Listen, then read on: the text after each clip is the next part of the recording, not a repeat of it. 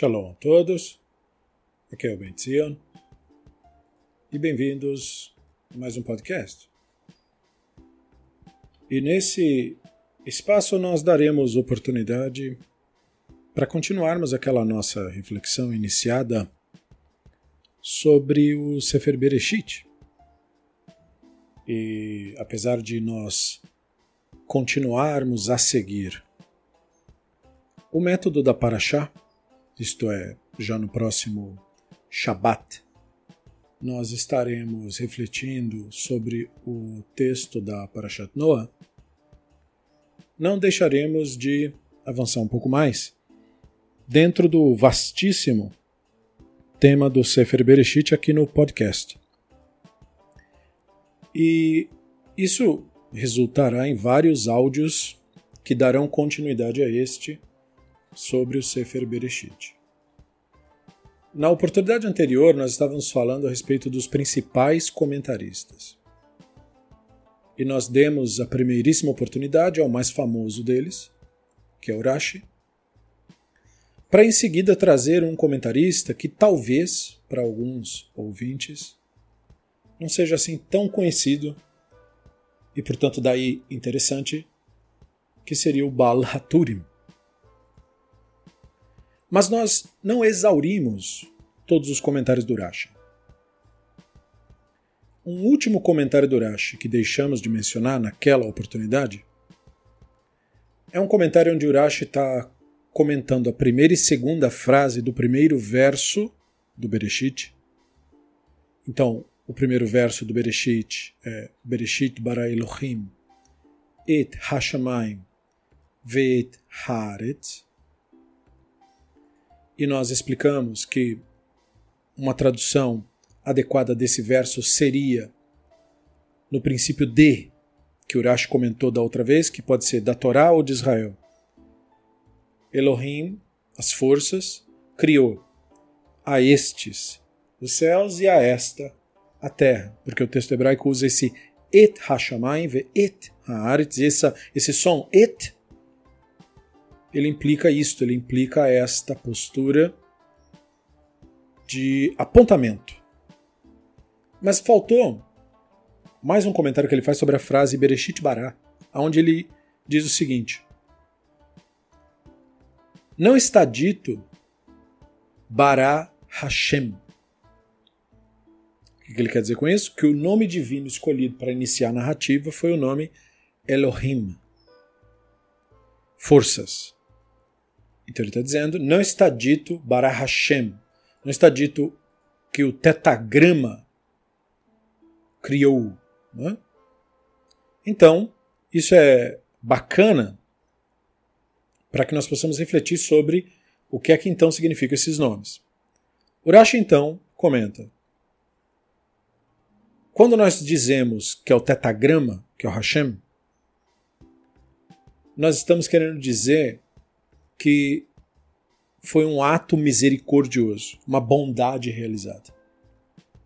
Então ele cita um midrash que alude a isso, dizendo que o misericordioso, se tivesse dito misericordioso criou, então a intenção seria dizer que, olha, no começo a ideia era criar um mundo com o um atributo da justiça estrita.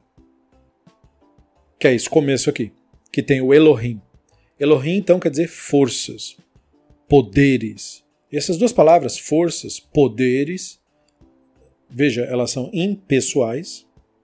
Com aquilo que é impessoal, você não tem uma relação emocional. Reflete, evidentemente, as forças da natureza.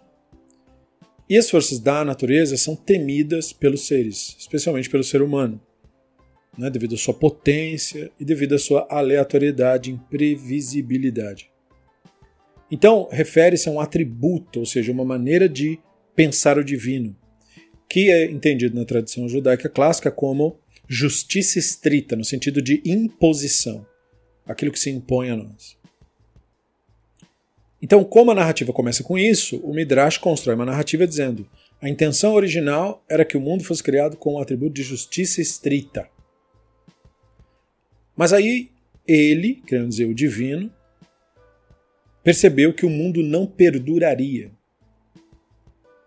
então ele concedeu o atributo também da misericórdia. E a isso está aludido na segunda narrativa do Sefer Bereshit, que é a história do Bereshit, a história do princípio, tem duas histórias, né? porque são várias tradições que construíram esse texto. Na segunda versão, então aparece Hashem Elohim, em vez de aparecer, no caso, só Hashem, como se fosse para contrapor esse. Lá aparece Hashem Elohim. Então, Hashem Elohim, misericórdia e justiça. Então, foi para mostrar que primeiro era só justiça e depois mudou para ser misericórdia e justiça para que o mundo perdurasse.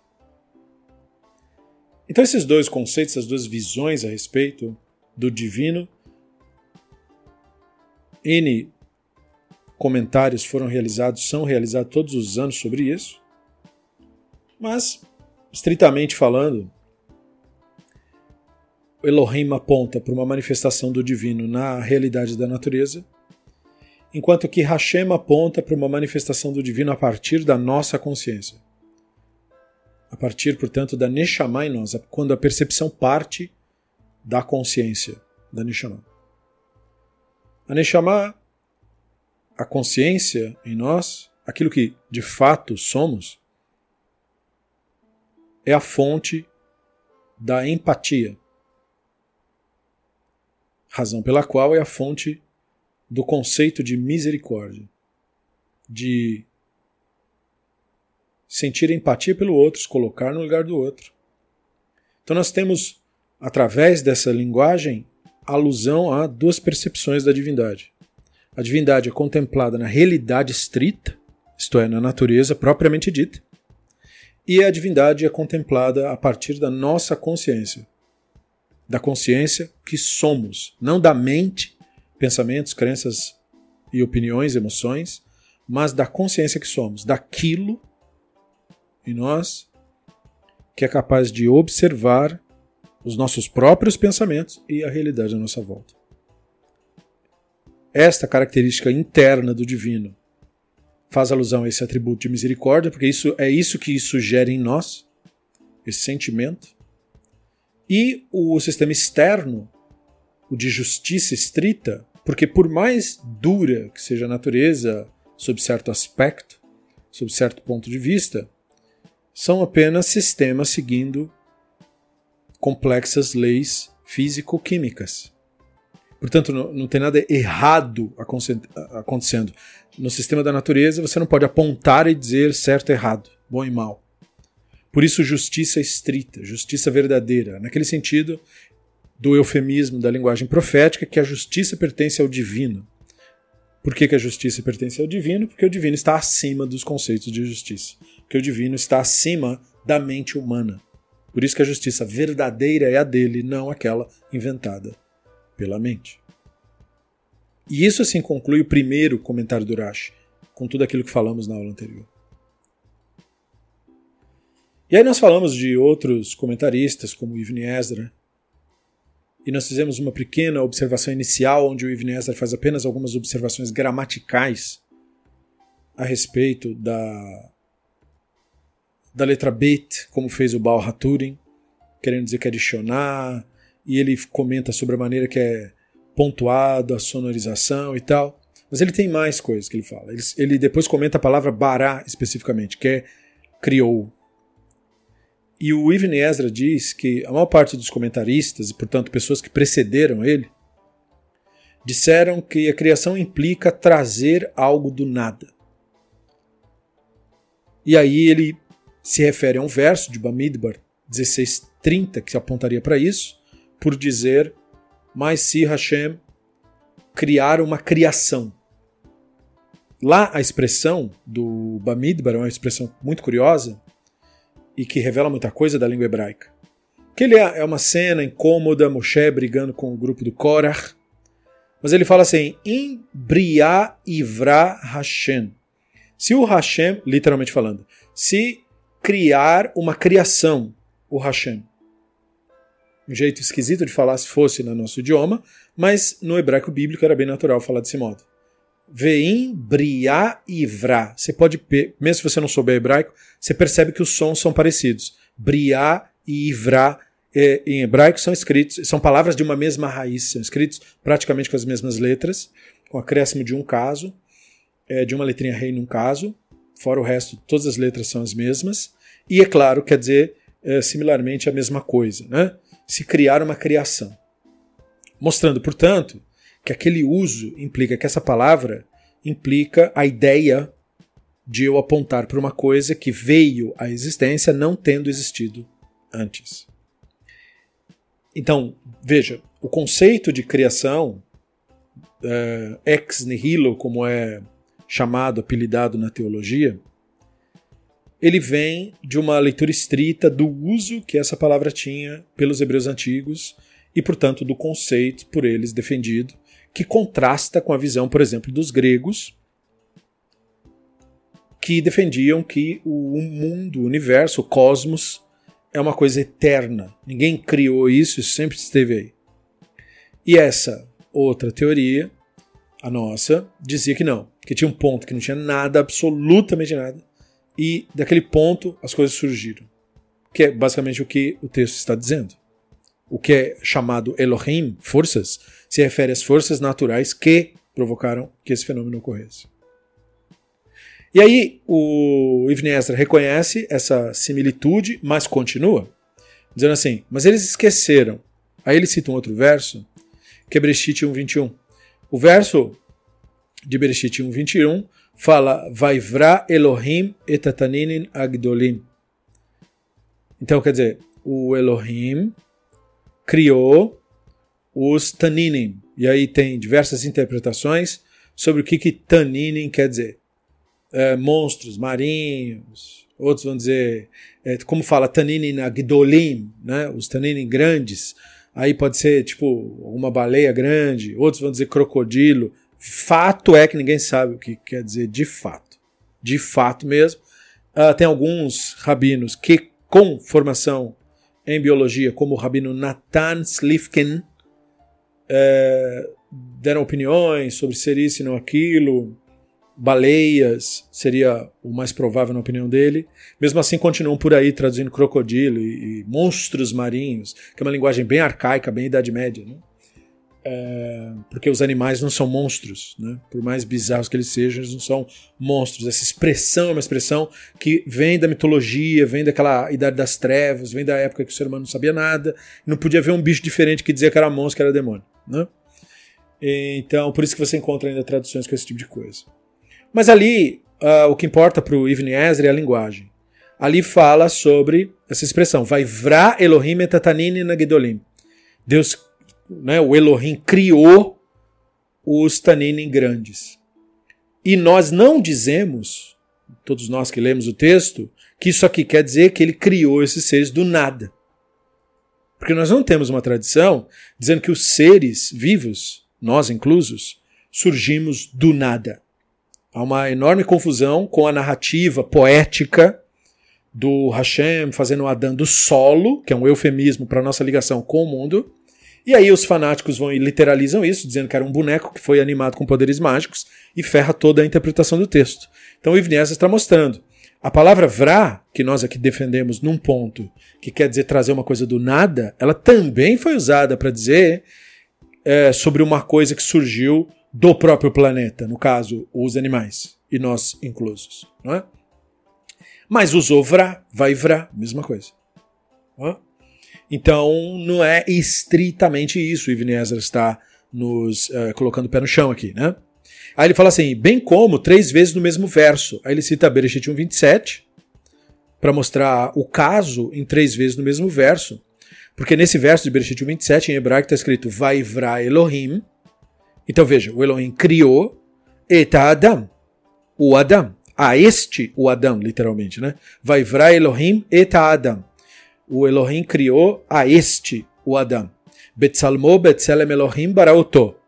E criou ele a sua imagem, né? Na imagem do Elohim o criou, então repetiu a palavra Bra, vai vra no começo, depois Bra de novo, Zaharu Nekevá Vraotam.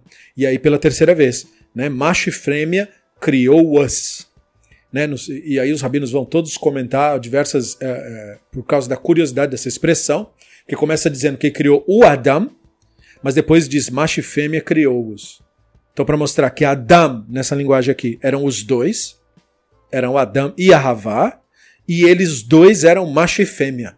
Ou seja, eles eram hermafroditas. É isso que o texto disse. Né? Então, é muito interessante. E o Ivnés está trazendo isso como evidência. De novo, nós sabemos que o homem foi formado, não criado nesse aspecto. Então, mas a linguagem da formação, isto é, do surgimento natural de um ser vivo, na linguagem profética é um bará. É também um criar, não é? Ou seja, nós não colocamos a palavra criar no sentido estrito da mágica. Aliás, nós não fizemos isso no começo do universo. Ninguém diz que o universo surgiu com mágica, exceto os místicos, claro. Mas nós não assim dizemos. O que nós dizemos é que isso é possível. Ah, uma coisa surgiu do nada. Universo surgiu do nada. Não é? Isso é possível. Porque é um fato, nós estamos nesse fato. E as evidências apontam para isso. Agora, a palavra bará é usada, portanto, em referência a esse específico fenômeno. Porém, o Ibn Ezra está mostrando que a palavra bará também é usada para o outro fenômeno, que é os seres surgindo aí pelo processo natural do mundo. Também bará está envolvido nisso daí. E essa lição é importantíssima. Por quê? Porque o Ibn Ezra, portanto, está tirando o nosso apego da palavra. Aquela teologização da leitura querendo que tal palavra signifique isso, tal palavra quer dizer aquilo. E ele está mostrando, a linguagem profética não é desse jeito. Ela é intercambiável muitas vezes. Então você está com muito estrito nesse negócio de que ah, é, surgiu. Porque, até porque o que está sendo referido no primeiro verso, Bereshit bara Elohim eta shamayim veta aretz, essas coisas também não surgiram do nada. Elas surgiram muitos séculos depois do universo ter surgido. Então o Ivneza está nos lembrando que apesar de Bará apontar para a existência de algo que veio do nada, como ele está apontando também para céus e terra, céus e terra não vieram do nada. Céus e terra foi um processo que levou milhões de anos para se formar. Hoje nós sabemos com muito mais clareza do que o Ibn Ezra. Porém, ele está quebrando o mito, perceba. Porque ele tirou a ideia do pirilim pim, surgiu do nada, e está falando, esse mesmo verbo é usado para aquilo que surgiu gradualmente. Animais, e ele nos inclui entre os animais, obviamente, é, ele faz isso, mas é muito particular, porque o Ibn Ezra é uma pessoa bastante racionalista, mesmo para alguém que viveu no século XII. Não preciso dizer que pessoas do século XXI têm problema em entender esse fato tão simples. Então veja, então ele mostrou para nós que não, e ele traz mais exemplos. Ele não tá, não cansou ainda. Ele trouxe Shaiar 45:7. Ele cita novamente, ele fala e aí ele cita Shaiar 45:7. Por quê? Porque lá diz usa as duas palavras. Lá fala assim: Yotzer or uvorechosher. Forma a luz e cria as trevas. Ose shalom uvorera. Ele faz a paz e cria o mal. Ani Hashem oset okolele. Eu, o Hashem, eu, a divindade, faço tudo isso. Então veja, a palavra formar foi usada para a luz, a palavra criar foi usada para a escuridão. A palavra fazer foi usada para a paz. A palavra criar de novo foi usada para o mal. Isso é apontado depois pelo próprio Maimonides, o Rabino Moshe Ben Maimon, no seu uh, Guia dos Perplexos, aonde o Maimonides vai dizer, ele está ali, na verdade, fazendo uma crítica a filósofos judeus que haviam meio que se encantado com a filosofia árabe e eles eram chamados de mutakalemim, e esses filósofos que tinham se encantado com aquela filosofia estavam ali, é, é, eles estavam dizendo que as coisas surgem com mágica, né? que é, tem uma obrigação a acreditar nisso e tal e tal. E o Ramban não acreditava nisso. Né? Então o Ramban, um, ele, eles estavam querendo dizer que eles estavam interpretando na visão árabe o, a visão de Aristóteles. Daí incomodar o Ramban. Quer dizer, o cara tem uma opinião maluca que o Ramban não concorda, ele não vai necessariamente criar uma discussão com o cara por causa disso. Mas como eles estavam falando de aristotelismo, né? E o Ramban era versado na filosofia aristotélica, o Ramban se viu na obrigação de responder, uma porque eram membros da comunidade judaica, e pode se chamar de judaico-islâmica, né? e outra porque estavam falando de, de, de, Aristóteles. Então, dois assuntos que tinham que ver com ele. E aí ele fala, os mutakalemi, como eu já te informei, aplicam o termo de não existência apenas para não existência absoluta e, e não para absência de propriedades. Quem usava o termo como absência de propriedades? Aristóteles. Aí ele fala: propriedade e absência de propriedade são considerados por ele dois opostos. E eles tratam, aí ele dá um exemplo: cegueira e visão, morte e vida, do mesmo modo que frio e calor. Ou seja, é uma narrativa que na verdade pegou no misticismo também. Né? Daquela ideia do bem e do mal, da luz e das trevas, das de energias da, do divino, as energias contrárias, yin yang, não sei do que. Ah, aí o Rambam diz assim: portanto, eles dizem, sem qualquer qualificação, ou seja, sem fazer nenhum sentido, que não existência não requer qualquer agente, o agente é requerido só quando uma coisa é produzida. Aí o Ramban ah, começa a fazer sua crítica, ele começa assim: bom, de um certo ponto de vista, tem algo né, de adequado nessa visão. Apesar de que eles mantêm que não existência não requer um agente, eles dizem que, de acordo com este princípio, com o princípio deles, de que a divindade causa a cegueira e a surdez. Né? Como se a cegueira fosse algo e a surdez fosse algo que Deus põe em algum lugar. Tá entendendo? É, e dá descanso a qualquer coisa que se mova, porque eles consideram essas condições negativas como propriedades positivas.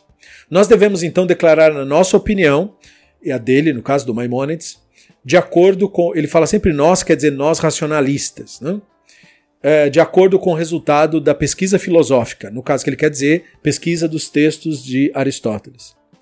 Aí ele fala: você sabe que ele remove os obstáculos do movimento e alguma extensão daquilo que causa o movimento. Por exemplo, se uma pessoa remover uma pilastra que suporta um, uma, um teto, faz com que o teto desabe. Como está escrito na física de Aristóteles, ele cita o capítulo lá. Capítulo 8, tal, tal, tal, tal, tal.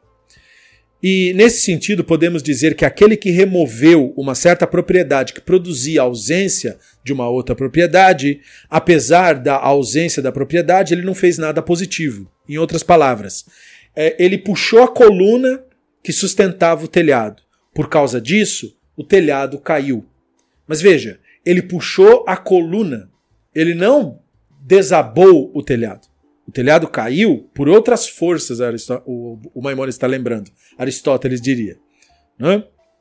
Ele não foi lá, ele não, ele não mexeu com o telhado, ele mexeu com algo que sustentava. Então ele causou aquilo de maneira indireta. Então ele diz assim: ó, assim como nós dizemos daquele que puxou, né? É, algum, uh, no caso a luz, ele tirou a luz é, e aí ele causou a escuridão. Nós dizemos também daquele que destruiu a visão que ele foi o produtor da cegueira. Apesar de que escuridão e cegueira são propriedades negativas e não requerem um agente. Isso quer dizer o quê? Que a visão é uma propriedade é, de um órgão, mas a ausência dela não é propriedade de órgão nenhum. É só ausência dessa função específica. Ela não é algo. Do mesmo modo, a escuridão não é algo. Algo é a luz. Percebe? Então é por isso que nós precisamos entender essa linguagem para entender aquele verso, porque agora ele chega no verso. Aí ele diz: é, é por isso que está escrito na passagem de Shayahu, o mesmo que nós lemos. Então o verso diz: Yotzer or, forma a luz, o Bore Rocher, crio a escuridão. O Se Shalom, faço a paz, o Bore, de novo, Ra, e crio o mal. Então ele falou: porque escuridão e mal não são coisas que existem. Então é muito importante essa linguagem não é? Porque o Ibn Ezra trouxe a sua observação para mostrar que o sentido de uh, escuridão e tudo mais é um sentido meio que metafórico, ele não é restrito, ele é amplo, ele é intercambiável com outro formar, entendeu? E ele mudará de sentido de acordo com o que ele é aplicado. Quando o termo bará é aplicado à totalidade da existência, é só nesse caso que ele quer dizer uma coisa surgida do nada. Quando ele é aplicado a qualquer coisa que exista no mundo físico, ele se refere à mesma coisa que se refere o termo yetzer, formar. E quando ele se refere a conceitos, como o Rambam fala, sem substância, por exemplo, escuridão ou mal, é porque ele está falando de coisas que não existem de fato. E aí uma pessoa perguntaria esse ponto: bom, mas o mal não existe de fato? Não. Mal é uma interpretação da mente humana sobre um evento por ela desagradado, por algo que ela não gosta, por algo que ela detesta. Aquilo que a mente humana rejeita, ela cria com aquilo uma identificação e essa identificação recebe o rótulo de mal. É por isso que o Adam, aqui na nossa narrativa, será proibido de comer a árvore do conhecimento do bem e do mal. O conhecimento do bem e do mal é um falso conhecimento. Porque bem e mal não são coisas que de fato existem. Bem e mal são rótulos mentais que aplicamos àquilo que acontece. E é por isso que isso é proibido. Porque quando você aplica rótulos mentais ao que acontece, você então perde o contato com o que acontece de fato para passar a ter contato apenas com o que você pensa do que acontece. E nesse momento você então e o divino estão separados. E é por isso que é proibido, porque o objetivo da obra é dizer que o divino quer ter uma relação com o Adam, o ser humano desperto, como veremos. E para que essa relação aconteça, ele não pode ingerir esse fruto. O que é comer o fruto? Internalizar o conceito. O, a Bíblia hebraica, a linguagem profética da Torá, usa a linguagem da alimentação como eufemismo de você internalizar um determinado ensino. Então o Ivni está trabalhando conosco apenas na questão linguística. Eu, da minha parte, introduzi a questão filosófica maimonidiana, já que não podia perder a oportunidade, já que é esse exato mesmo texto que o Uramban cita na sua obra, como eu acabei de mencionar. É, então é, é, é algo, digamos assim, precioso para que observemos né, esse texto que eu citei. Faz parte dos comentários do Ramban que estão no Guia dos Perplexos, terceiro tomo, capítulo 10, primeiro parágrafo. E o Ibn Ezra continua dizendo na sua, ele tá agora, ele não está focado em questões filosóficas. Isso pode levar à confusão, então permite esclarecer. O Ezra está focado só na questão linguística. Então ele está dizendo assim, ele citou esse verso de Shayahu e prossegue é a escuridão, ele fala, que é o oposto da luz. Que é algo. Né? Então, ele, quando ele complementa que é algo, ele mostra que ele reflete uma visão parecida com a do Maimonides. É, agora aqui, eis a gramática precisa da palavra barat, que aparece ali. Né?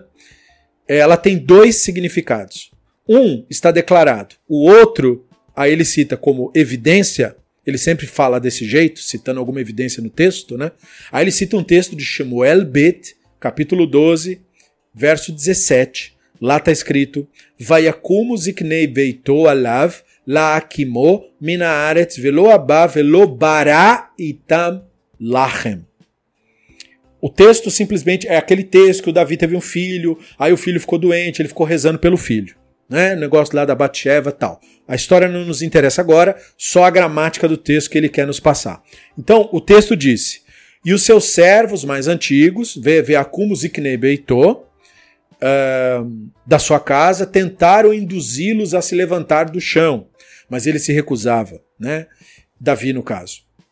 E aí diz assim: é, Velo abá velo vará itam lachen.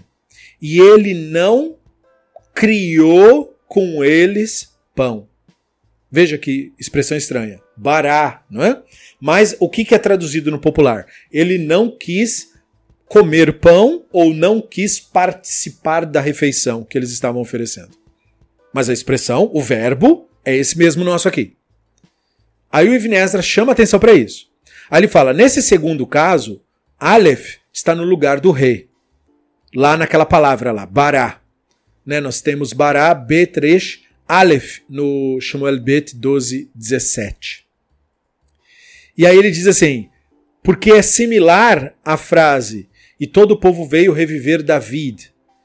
Ele fala que tá, a, a, a família do verbo é chamada de ifil. É, e aí requer explicação, chega essa hora requer explicação. O que acontece? A língua hebraica ela tem uma característica. Os verbos eles são distribuídos em específicas apelidadas né, é, de famílias. É, como assim família? É que cada verbo ele tem um formato de ser escrito. E ao todo são sete formatos específicos. Aí, para facilitar, para criar uma linguagem assim que todo mundo consiga lembrar, aí se usa essas linguagens de família. São as famílias é, verbais, como se fosse. Uh, uma raiz verbal, é, vamos pegar uma palavra que seja um exemplo. Por exemplo, o verbo é, pei, ein, lamed. Então, p, ein não tem é, transliteração, mas é como se fosse agir, trabalhar, fazer alguma coisa. É isso que quer dizer pei, ein, lamed. P, a, l. E aí, tudo bem, vamos pegar essa raiz. Então, por exemplo, quando eu, eu tenho jeitos é, ativos de falar e passivos de falar e um jeito reflexivo, né? do qual virá o jeito causativo, intensitivo e simples. Então você faz um desenho, como se fosse uma menorá, né? aquele candelabro de sete braços, para lembrar das sete famílias. E aí, no, da esquerda para a direita, você põe a primeira família, que é Paal, a segunda família, que é Piel, a terceira família, que é Rifil, a quarta família, que é Hitpael, a quinta família, que é Rufal, ou Rufal, a sexta família, que é Pual, e a sétima família, que é Nifal. Certo? Então você tem aí as três primeiras ativas, a do meio reflexiva e as três últimas passiva na linguagem. E aí o que, vai acontecer? Esses sons, como é que ficam esses sons? Esses sons vão afetar o jeito que o verbo vai soar. Do mesmo jeito que eu falei paal, tá vendo? Tem muito verbo que soa assim.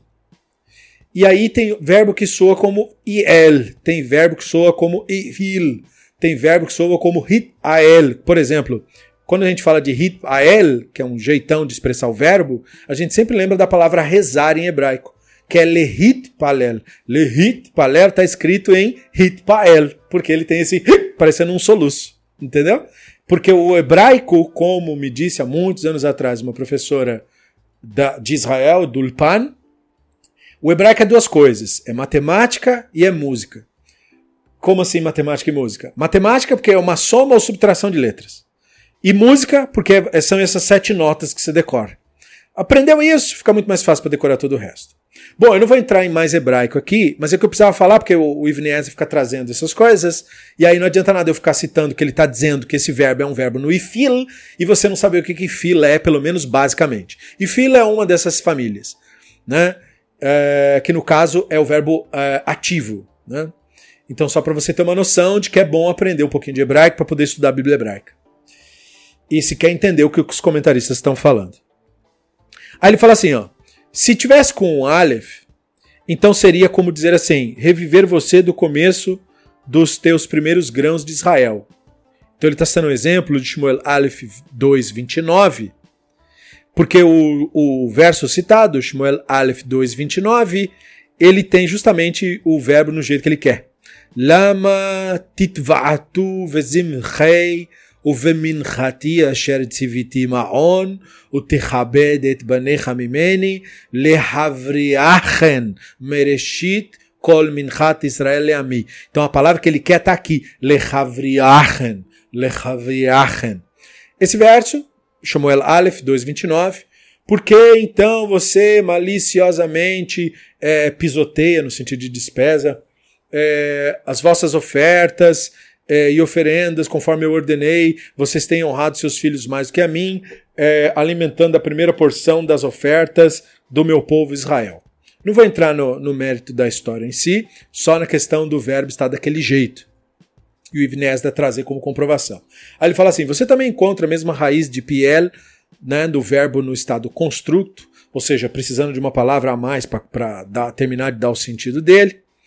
Ah, aí ele cita Yehoshua 17, 15 como evidência.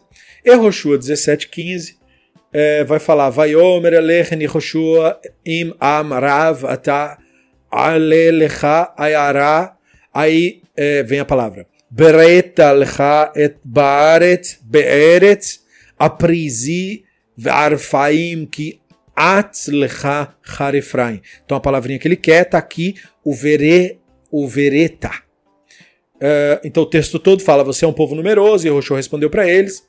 Vocês vão para uma região de florestas, uma área né, ampla para vocês mesmos lá, no território dos Piriseus e dos Refaim, vendo que vocês é, pisotearam toda a planície da terra de Efraim. E essa chegada no território, ele se refere a isso como vereta, vereta. Então também não está dizendo que eles criaram nada, perceba aí, né? Aí ele fala: não é como uh, o sentido de vocês escolheram para si mesmos, que é 1 Shmuel 17,8, que usa o mesmo verbo em outro sentido agora de novo.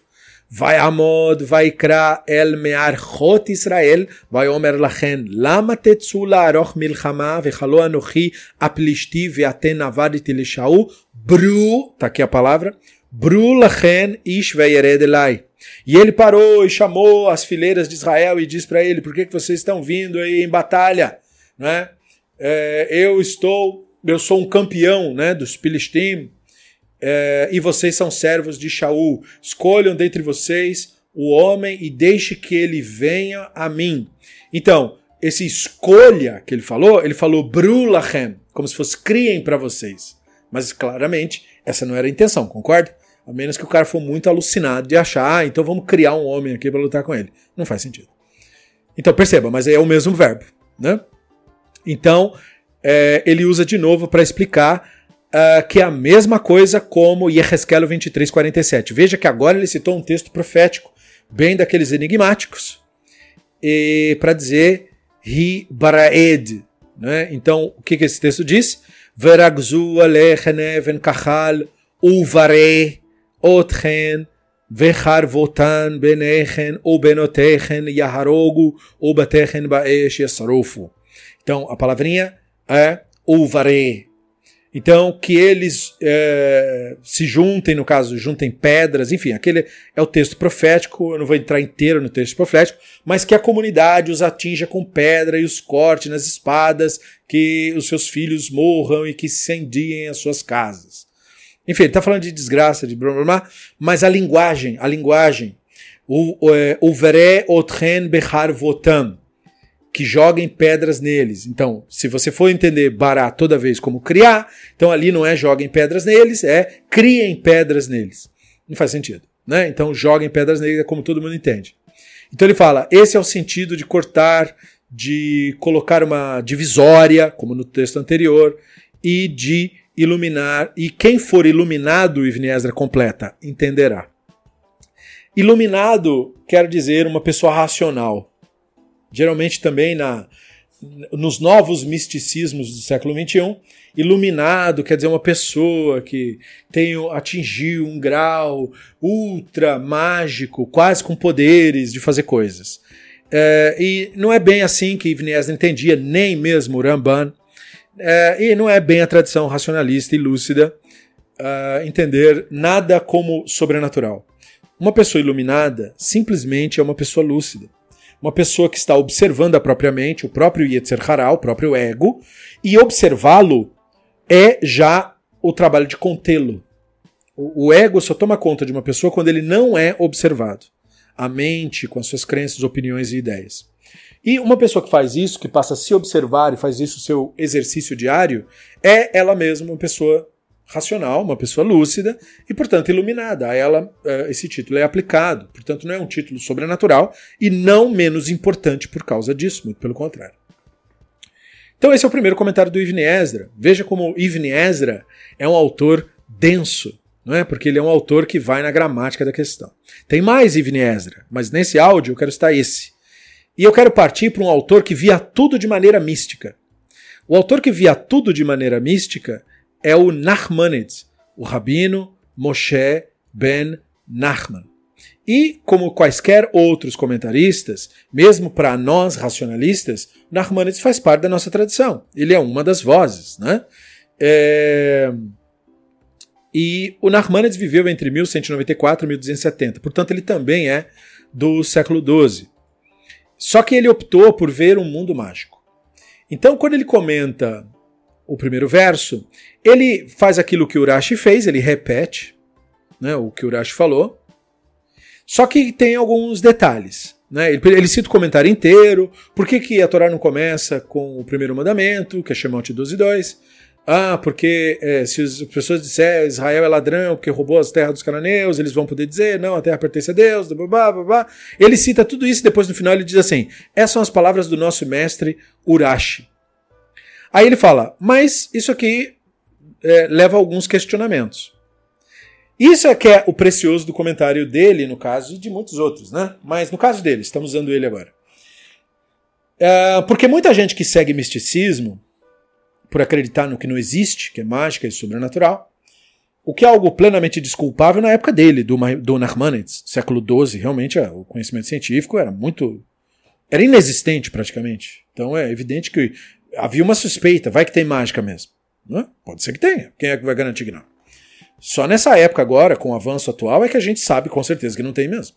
Infelizmente, eu até diria. Mas o Narmanides, portanto, não, né, não é responsabilizado. Então, Narmanides, não obstante a ser assim, mistificador, ele não pega o comentário do Rashi de maneira dogmática, como todo mundo hoje faz, né? Dos insanos, fanáticos, ortodoxos, racídicos, enfim, autoproclamados doutores e donos da religião. Não, ele fala assim: ó, Urashi falou tudo isso. Mas o que ele falou é questionável. Essa é a parte preciosa do comentário dele, nem importa mais o que ele vai dizer depois.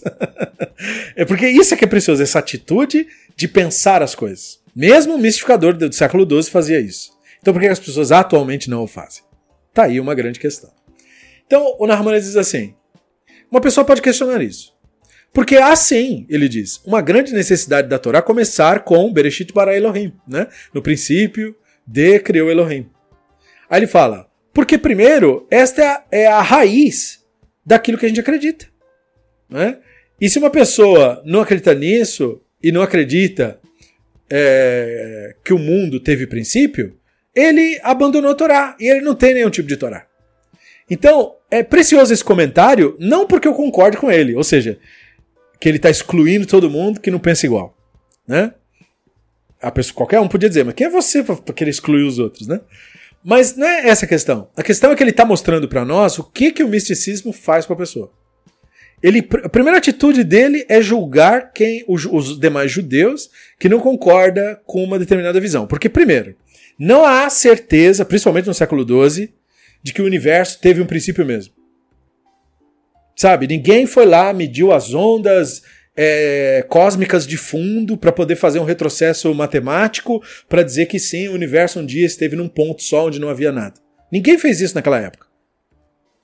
Então você não pode pegar uma crença sua e colocar ela como se fosse verdade absoluta, que é exatamente o que o misticismo faz. E o, o, o Nachmanides, portanto, traz essa evidência. Ele está querendo excluir é, judeus que suspeitassem, e, e poderiam fazê-lo, como o próprio Maimonides admite, ele mesmo diz, defendendo a tese de que o universo teve princípio, Maimonides diz assim: Nós não temos certeza disso. Pode ser que os gregos tenham razão. E se um dia for demonstrado que os gregos é que têm razão, nós também admitiremos e reinterpretaremos a nossa tradição. Então Maimonides não diz, nós vamos mentir e defender a nossa crença. Mas o Narmanides, por ser um mistificador, ele diz que não, quem não acredita igual a gente não é da nossa turma. Então, é uma evidência, né? Ele foi honesto, ele foi sincero, é isso que ele pensava. Quer você concorde, quer você não concorde, quer eu concorde ou não. Mas veja como o misticismo trabalha na mentalidade. Ele é um sistema rígido, ele é um sistema excludente, ele é um sistema de verdades absolutas e de crenças cegas. Então, Narmanes diz assim: não, podia começar com o Bereshit sim, porque quem não acredita nisso, não acredita em nada. Aí ele fala: e a resposta é porque o, o, trabalho da criação, que essa narrativa do Bereshit tem esse título na nossa tradição, né? Maase Bereshit.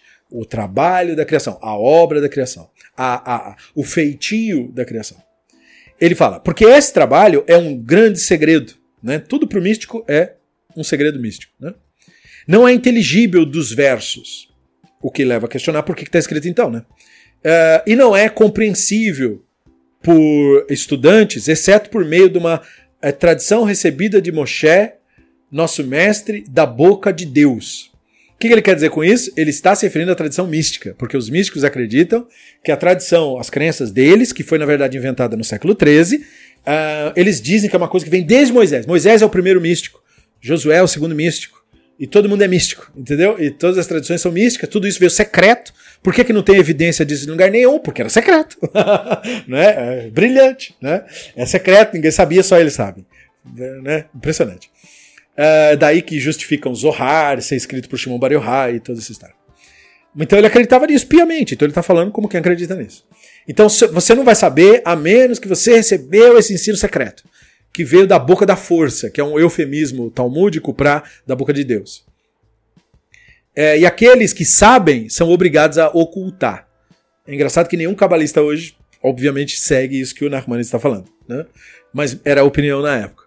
Aí ele fala: portanto, o Rabino Yitzhak disse que o começo da Torá não requer esse verso, né, no princípio de, criou Elohim, bababá, e a história do que foi criado no primeiro dia, que foi feito no segundo dia, permanecer e nos dias restantes, e falando da história da criação do Adão e da Havá e do pecado, da punição e do jardim do Éden e do exílio, e tudo isso não pode ser entendido do simples entendimento do texto. Ou seja, você pode ler todo esse texto, você não vai entender nada, porque para o Narmanides esse texto todo é místico.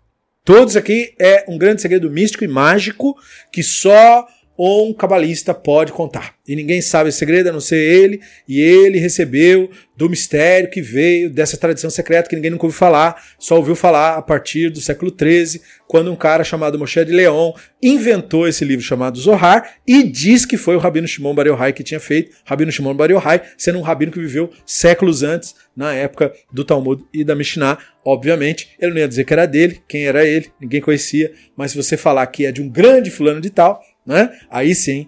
É a mesma coisa outros livros místicos também. Por exemplo, Sefer Yetzirah. Se vinha um Zé de qualquer lugar e dizer escrevi o Sefer Yetzirah, ninguém dá bola. Chega no, vende o Sefer Yetzirah e diz, esse é o livro misterioso que o próprio patriarca Avraham escreveu. Pronto, aí todo mundo vai achar que o livro é importante. Né? Evidência disso? Zero. Evidência de que o Zohar é do Shimon Bar Yochai? Na verdade, tem muita evidência contrária a isso, como a obra do eh, Gershon Scholem e diversos outros pesquisadores mostram assim claramente para uma pessoa que tenha lucidez, simplesmente. Né? Mas era isso que ele acreditava. Então ele falava isso. Portanto, a leitura é mais devocional do que qualquer outra coisa. Você está lendo, você não vai entender nada, porque isso tudo é mistério. É... E aí o Narmanides continua. E muito mais, então, a história da geração da inundação, da divisão, uh, até porque não tem grande necessidade delas. Né?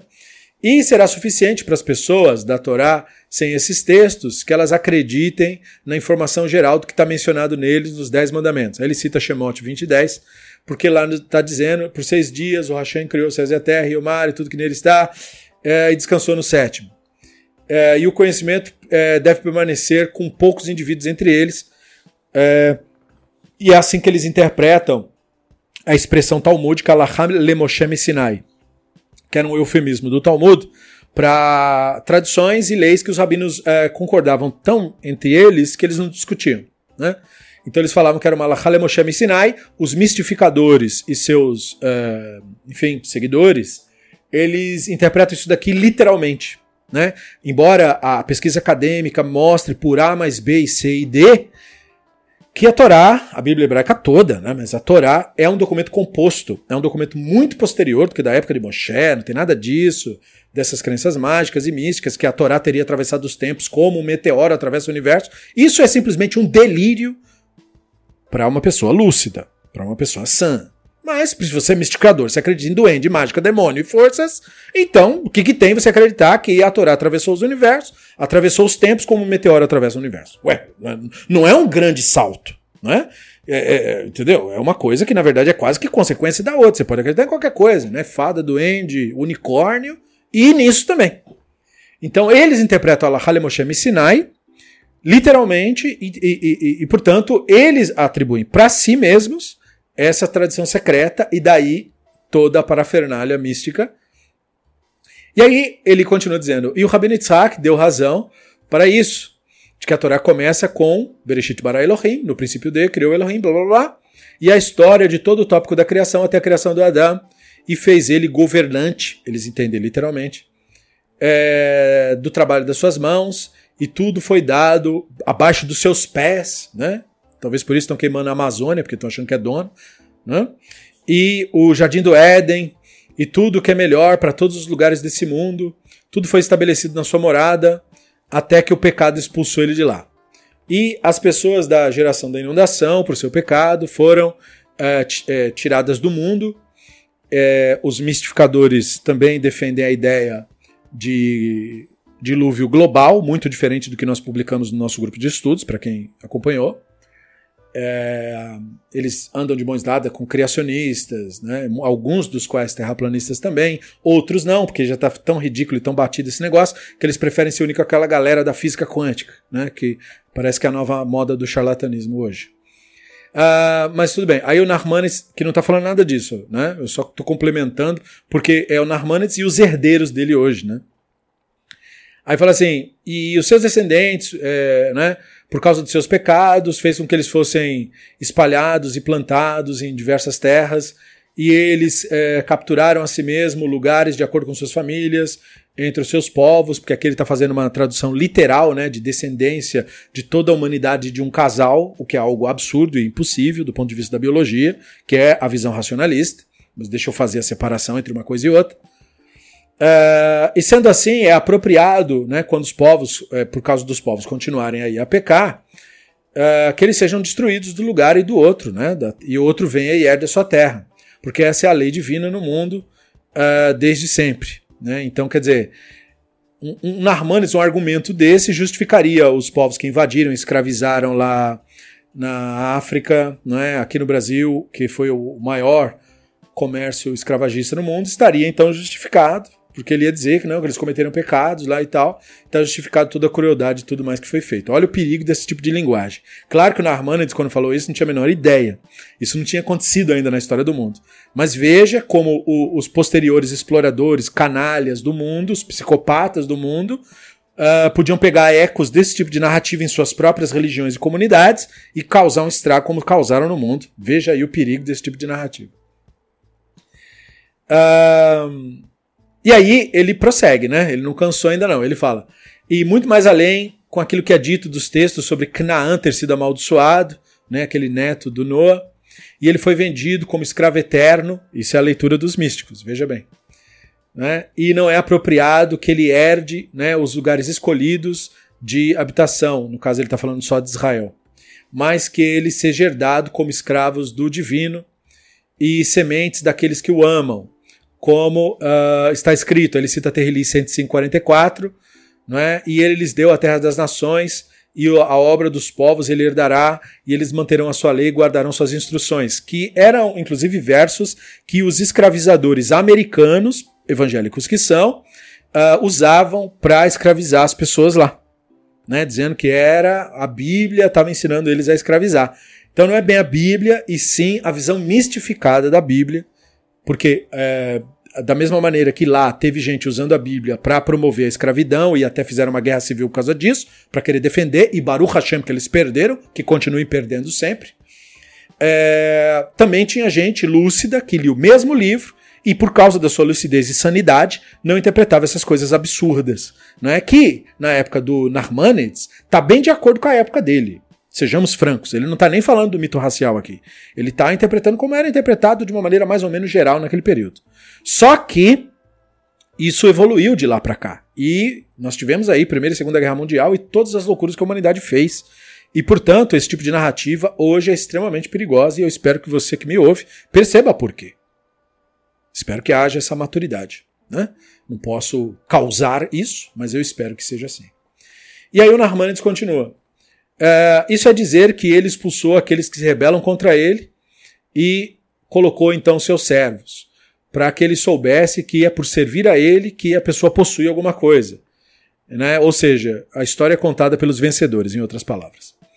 E se eles é, pecam contra ele, a terra então os vomitará, e assim como vomitou as nações perante eles. E para elucidar o comentário que eu escrevi até aqui, o Narmanides prossegue a linguagem dos sábios, ele cita o Midrash, Midrash Bereshit Rabbah 1.3, que declara a seguinte linguagem, Rabino Yehoshua de Sarnen abriu, querendo dizer, abriu um discurso, essa é a linguagem clássica do Midrash, né?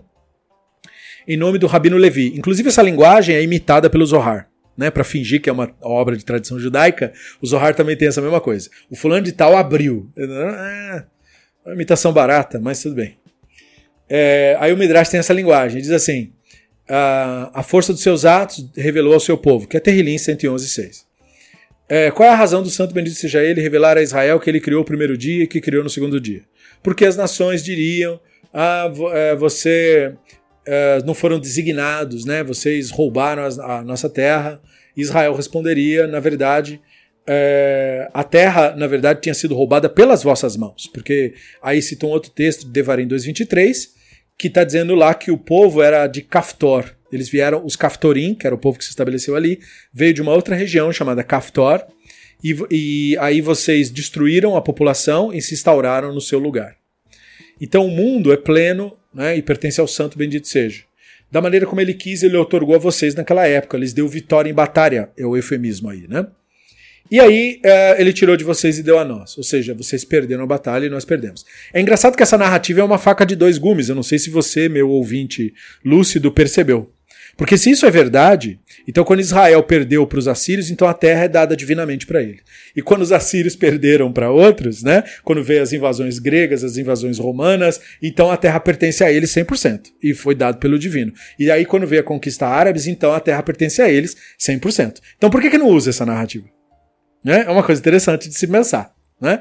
E, e, porque, então quer dizer, se a terra é sempre de quem ganha a guerra, então não é Deus que decide sim a guerra. Isso quer dizer, portanto, que a guerra sempre vai ser o instrumento para decidir quando Deus gosta que alguém está no lugar e quando não está? Interessante, né?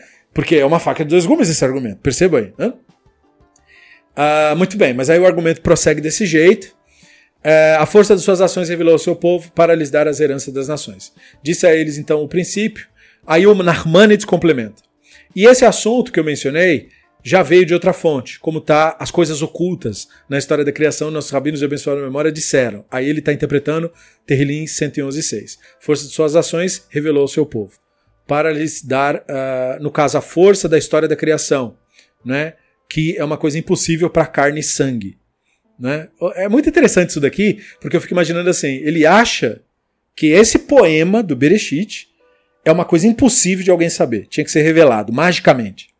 Aí eu fico imaginando: e se ele assistisse uma aula de um atual professor de física?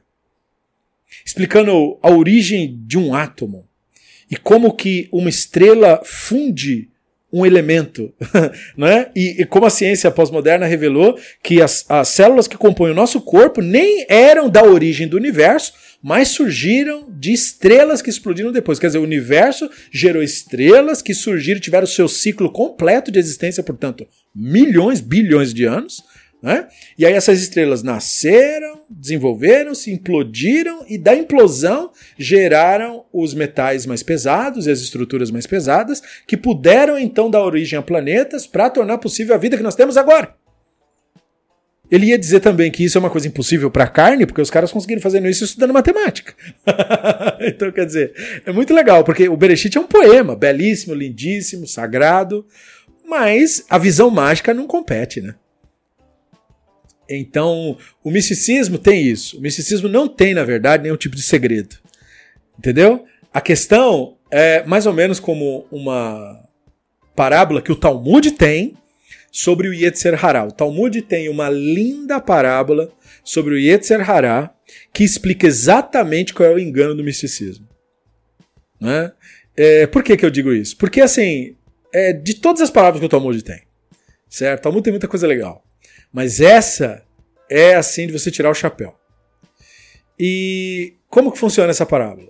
O Talmud tem um eufemismo, né? Para falar do Yetzer Hará. E aí o Talmud diz que o Yetzer Hará é uma coisa que está totalmente sobre o nosso controle. Totalmente sobre o nosso controle.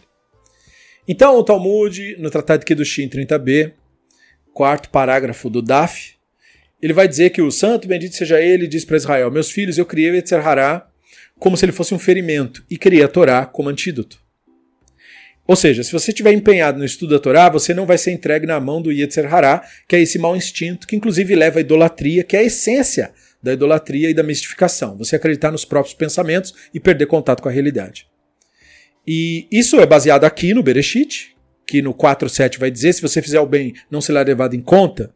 Ou seja, se você é, é, fizer uma boa escolha Não é, não é essa escolha que vai determinar quem você é? Então, aquele que se dedica ao estudo da Torá se eleva acima do Yetzer Hará. Aí, por causa disso, um dos rabinos que fala um pouco a respeito disso contou uma parábola, né? um rabino Nachman. Aí ele fala assim: o Yetzer Hará é semelhante a alguém brincalhão correndo no meio de uma multidão, mostrando a mão bem fechada. Né? Ninguém sabe o que ele está segurando, ele fala. Aí ele vai para cada pessoa e pergunta: o que você acha que eu tenho na minha mão? Cada pessoa imagina né? O que ela acha, o que ela deseja que está naquela mão e começa a correr atrás dele. As pessoas se apressam, vou correndo atrás do brincalhão. Até que quando ele engana o suficiente, né? Ele abre a mão e a mão dele está completamente vazia. Então é exatamente isso que é o misticismo. Esse negócio de dizer tem um segredo, tem um segredo, tem um segredo. É alguém correndo com a mão vazia, entendeu? Qual é a verdade dos fatos? O segredo das escrituras, o verdadeiro segredo, não é segredo nenhum. Entende? É como quem gosta de animações infantis e assistiu o Kung Fu Panda, né? Que eles lutam lá com ele, com o adversário, para ver o que está escrito no pergaminho do mestre, para saber o segredo do mestre. E quando o cara abre o pergaminho, não tem nada escrito. É exatamente esse midrash. Entendeu? Mesma coisa, essa coisa que o misticismo faz é para enganar tolo mesmo. Essa coisa de dizer, nós temos o mistério, nós temos o segredo. Porque no fato, vias de fato, aqui no mundo real, que eu e você compartilhamos, não tem nenhuma mágica, não tem nenhum milagre, não tem nenhum segredo que eles tenham. É tudo mentira o que eles dizem sobre energia, forças, influências astrológicas. Esse é engano, engodo, isso sempre serviu e serve para extorquir dinheiro. Só isso. Placebo para vender coisas, para fazer você se sentir bem com ilusões.